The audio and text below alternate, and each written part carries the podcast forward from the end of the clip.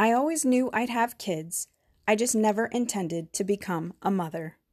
I'm Dr. Lee Burdge, and this is the Rockstar Parent Podcast.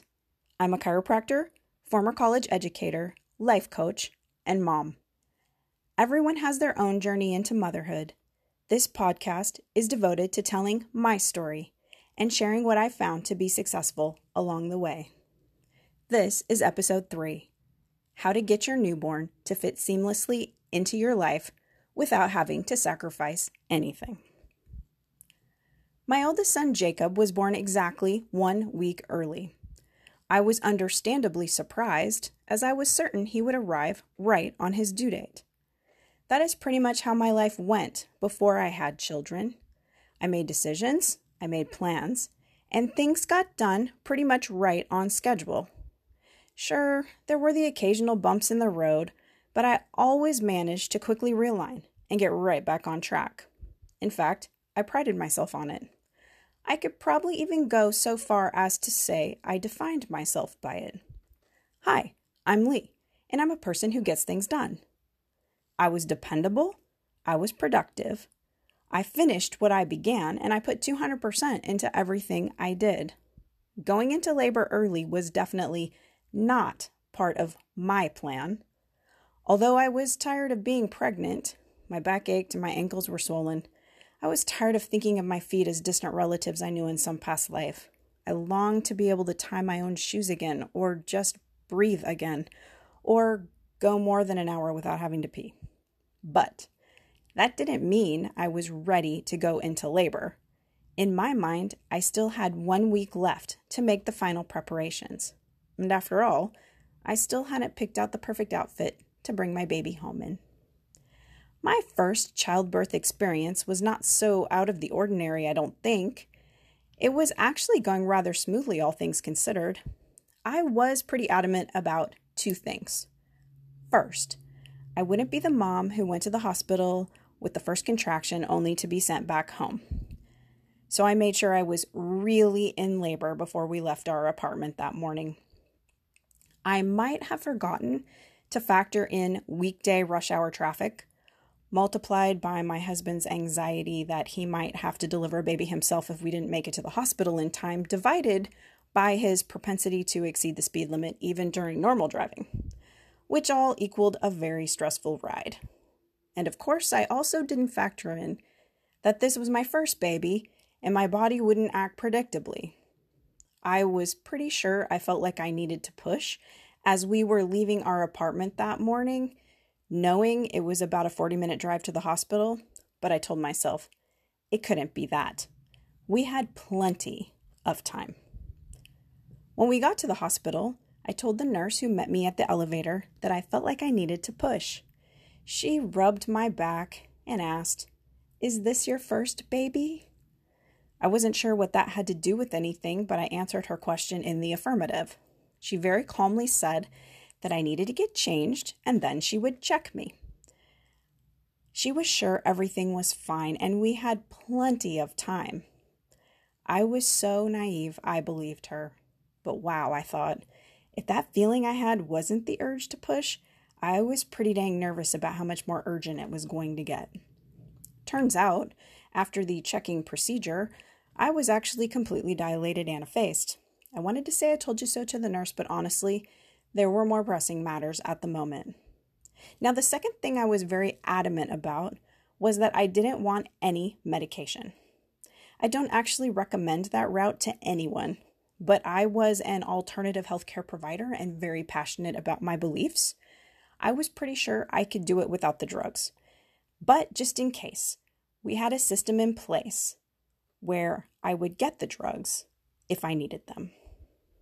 I ended up not asking for them during the delivery, but believe me when I say I begged for everything they could give me after the delivery. But I'm getting a little ahead of myself. After it was confirmed that things had fully progressed already, I was wheeled into the delivery room.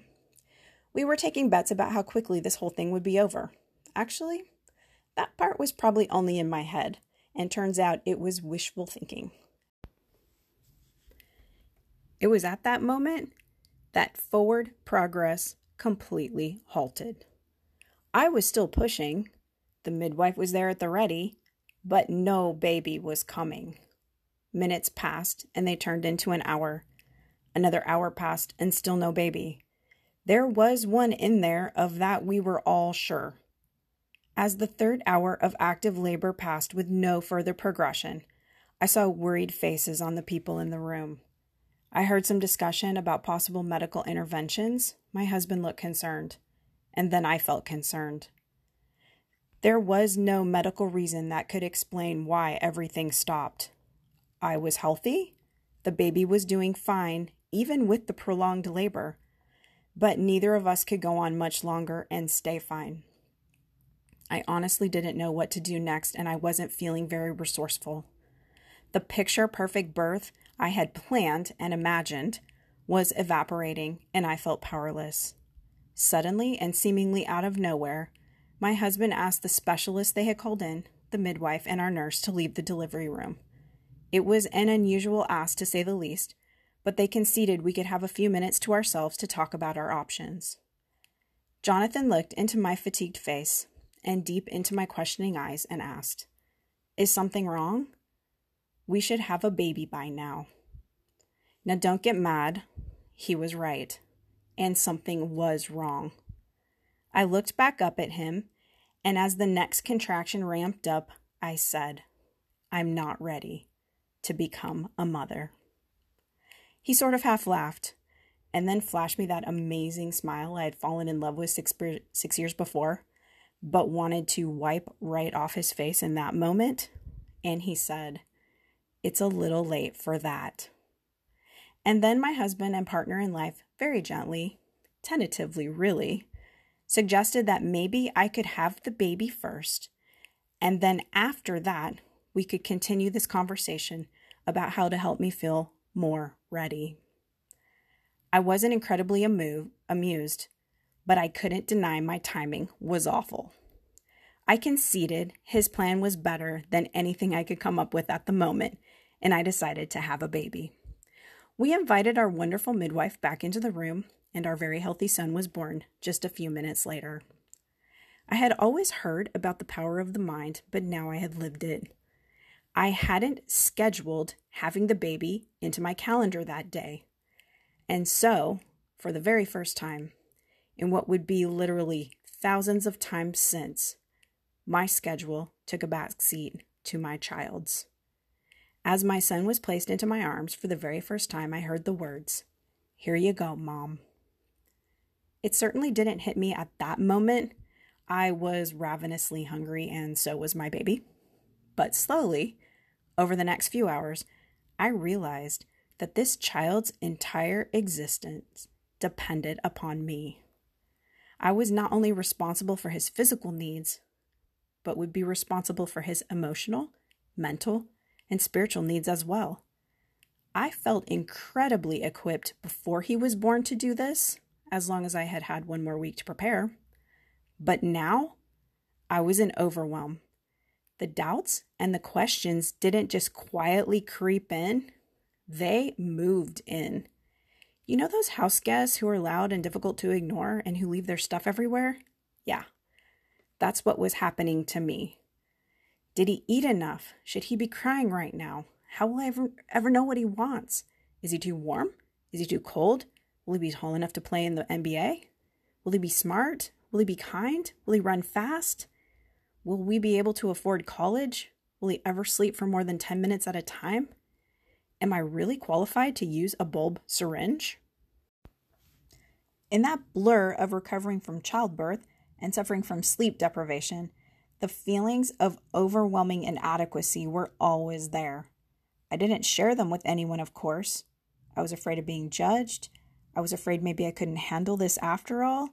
I was afraid of completely screwing this up. On the outside, I appeared to be doing well, I think. You know the analogy about the duck who appears to be effortlessly swimming across the water, calm and serene to the observer? Yet underneath, the duck's feet are paddling like crazy? I was the duck. I wasn't unknowingly careening out of control or anything like that. I was just really tired. And for the first time in as long as I could remember, I was not feeling like the captain of my own ship. Somehow, I had allowed a mere newborn infant to usurp my entire existence. As many new moms, I was barely finding the time or energy to even brush my teeth some days. Isn't it funny how your goals change? Before children, I would have conquered the world by 11 a.m. so as not to interfere with my lunch plans. After having a baby, if I even had a daily goal at all, it would be to just take a shower. I remember my husband coming home after a day of classes at the university. I was dozing on the couch with Jacob sleeping on my stomach. I was in pajamas. I know what my husband was wondering, but was probably too scared to ask. If those are the same pajamas she was in when I left this morning, did she just leave them on all day, or did she change into clothes and change right back before I got home? And you know, he never even once asked what was for dinner for weeks. What had happened to me? Had I lost my ambition? Had I lost my ability to organize my day, or had I simply just lost my mind? I didn't know the answer, but I was asking all the wrong questions anyway. In fact, I don't think it was until after I had my third child that I could really quantify what happens to women after they have babies. We become engulfed in the world of caring for a newborn. They are a full time job. I was operating under the false impression that caring for Jacob was my part time gig. I thought I could still be the old me by day and his caregiver by night. And I actually fought pretty hard to regain my pre baby life. It had, after all, been pretty good to me. I read books, I went out to dinner with my husband, we took off to do things together on a moment's notice. I came and I went as I pleased on my time schedule. I couldn't see anything wrong with the way I had previously been running things, so I was more than a little frustrated by the fact that a little thing was now running me. I was squarely in the middle of a power struggle and I was losing. It wasn't a struggle between myself and my baby. He was demanding, but completely adorable. It was a struggle between my former self and this new person I saw changing diapers in the mirror of my bathroom. I don't think I was conscious enough in those first few weeks to even grasp any of this, but in hindsight, I have realized exactly what was happening. In a very real way, I had to learn to put away who I had been and discover who I was to become. And so the question I do remember swirling around in my head at the time was why isn't this baby fitting seamlessly into my life? I figured it would take a little time for him to learn my schedule, but wow, it had been weeks now, and it was obvious that he wasn't getting it. There were only a few conclusions I could come to. Was I not a good teacher? Was there some problem with the baby? It hadn't yet occurred to me that it wasn't the teacher or the pupil that were inadequate. It was that the lesson had no value.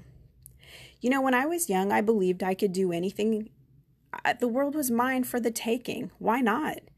Goals and hopes and dreams are an integral part of growing up. We pretend we are astronauts and presidents, professional athletes and superheroes, beautiful ballerinas and princesses, or famous veterinarians saving whales in distant lands. It is those dreams that become the motivation behind all the wonderful things we go on to accomplish in life. What about all those goals and dreams I had yet to accomplish? I wondered to myself. How long would it be until I could get back to them? I had no idea. In those early first weeks, it would be almost 24 years before I would get back on track with my childhood dreams. And this, I think, is the journey of motherhood. We toss around the title of mother so easily at times. It was one thing for me to have a baby, but it was another thing entirely to accept that my path was now altered. I fought my old self for control for weeks until I was utterly exhausted. I even went back to the clinic for almost two whole days. And then it became crystal clear to me that I didn't need to fight this fight anymore. I had the choice to simply step in to this marvelous new role that was open before me. It happens to all of us, I think, this birth into motherhood.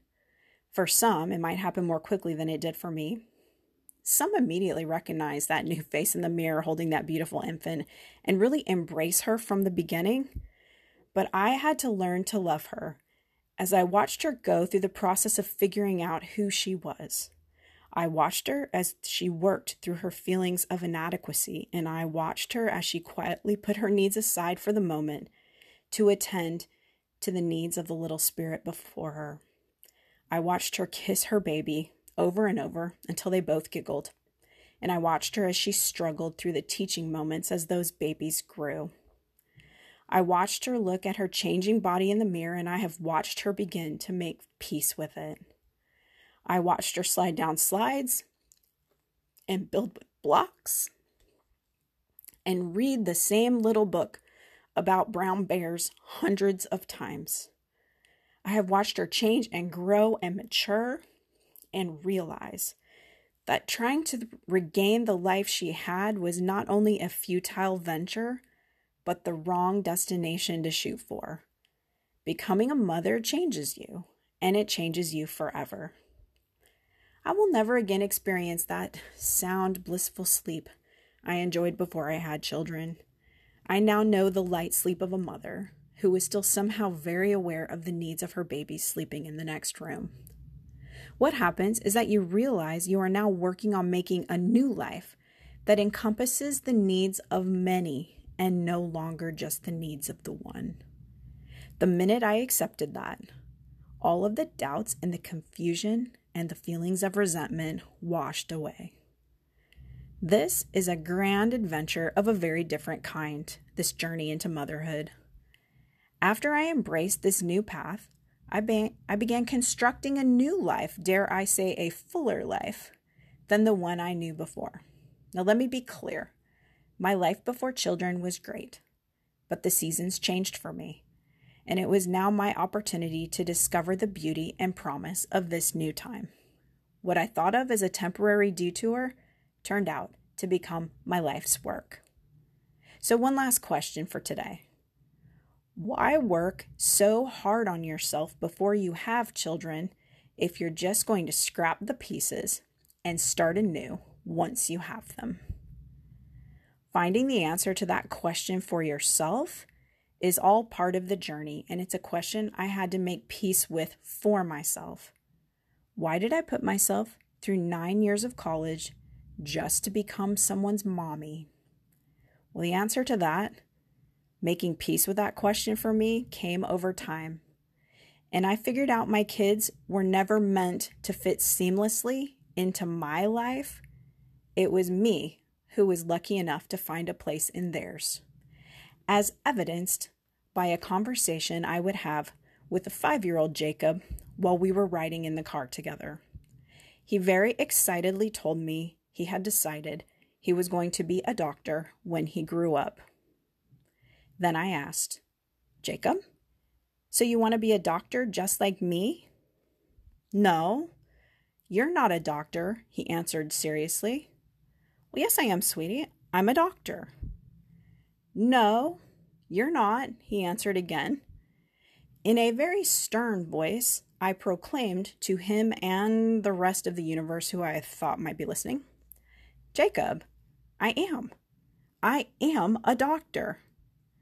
And with complete calm, he definitively declared No, you're not a doctor. You're my mom.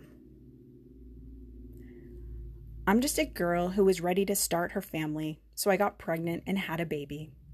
But what I learned as I raised my own kids, that is the secret to becoming the parent I dreamed I could be, and is exactly what I'm sharing with you. Let's rock this parenting thing together.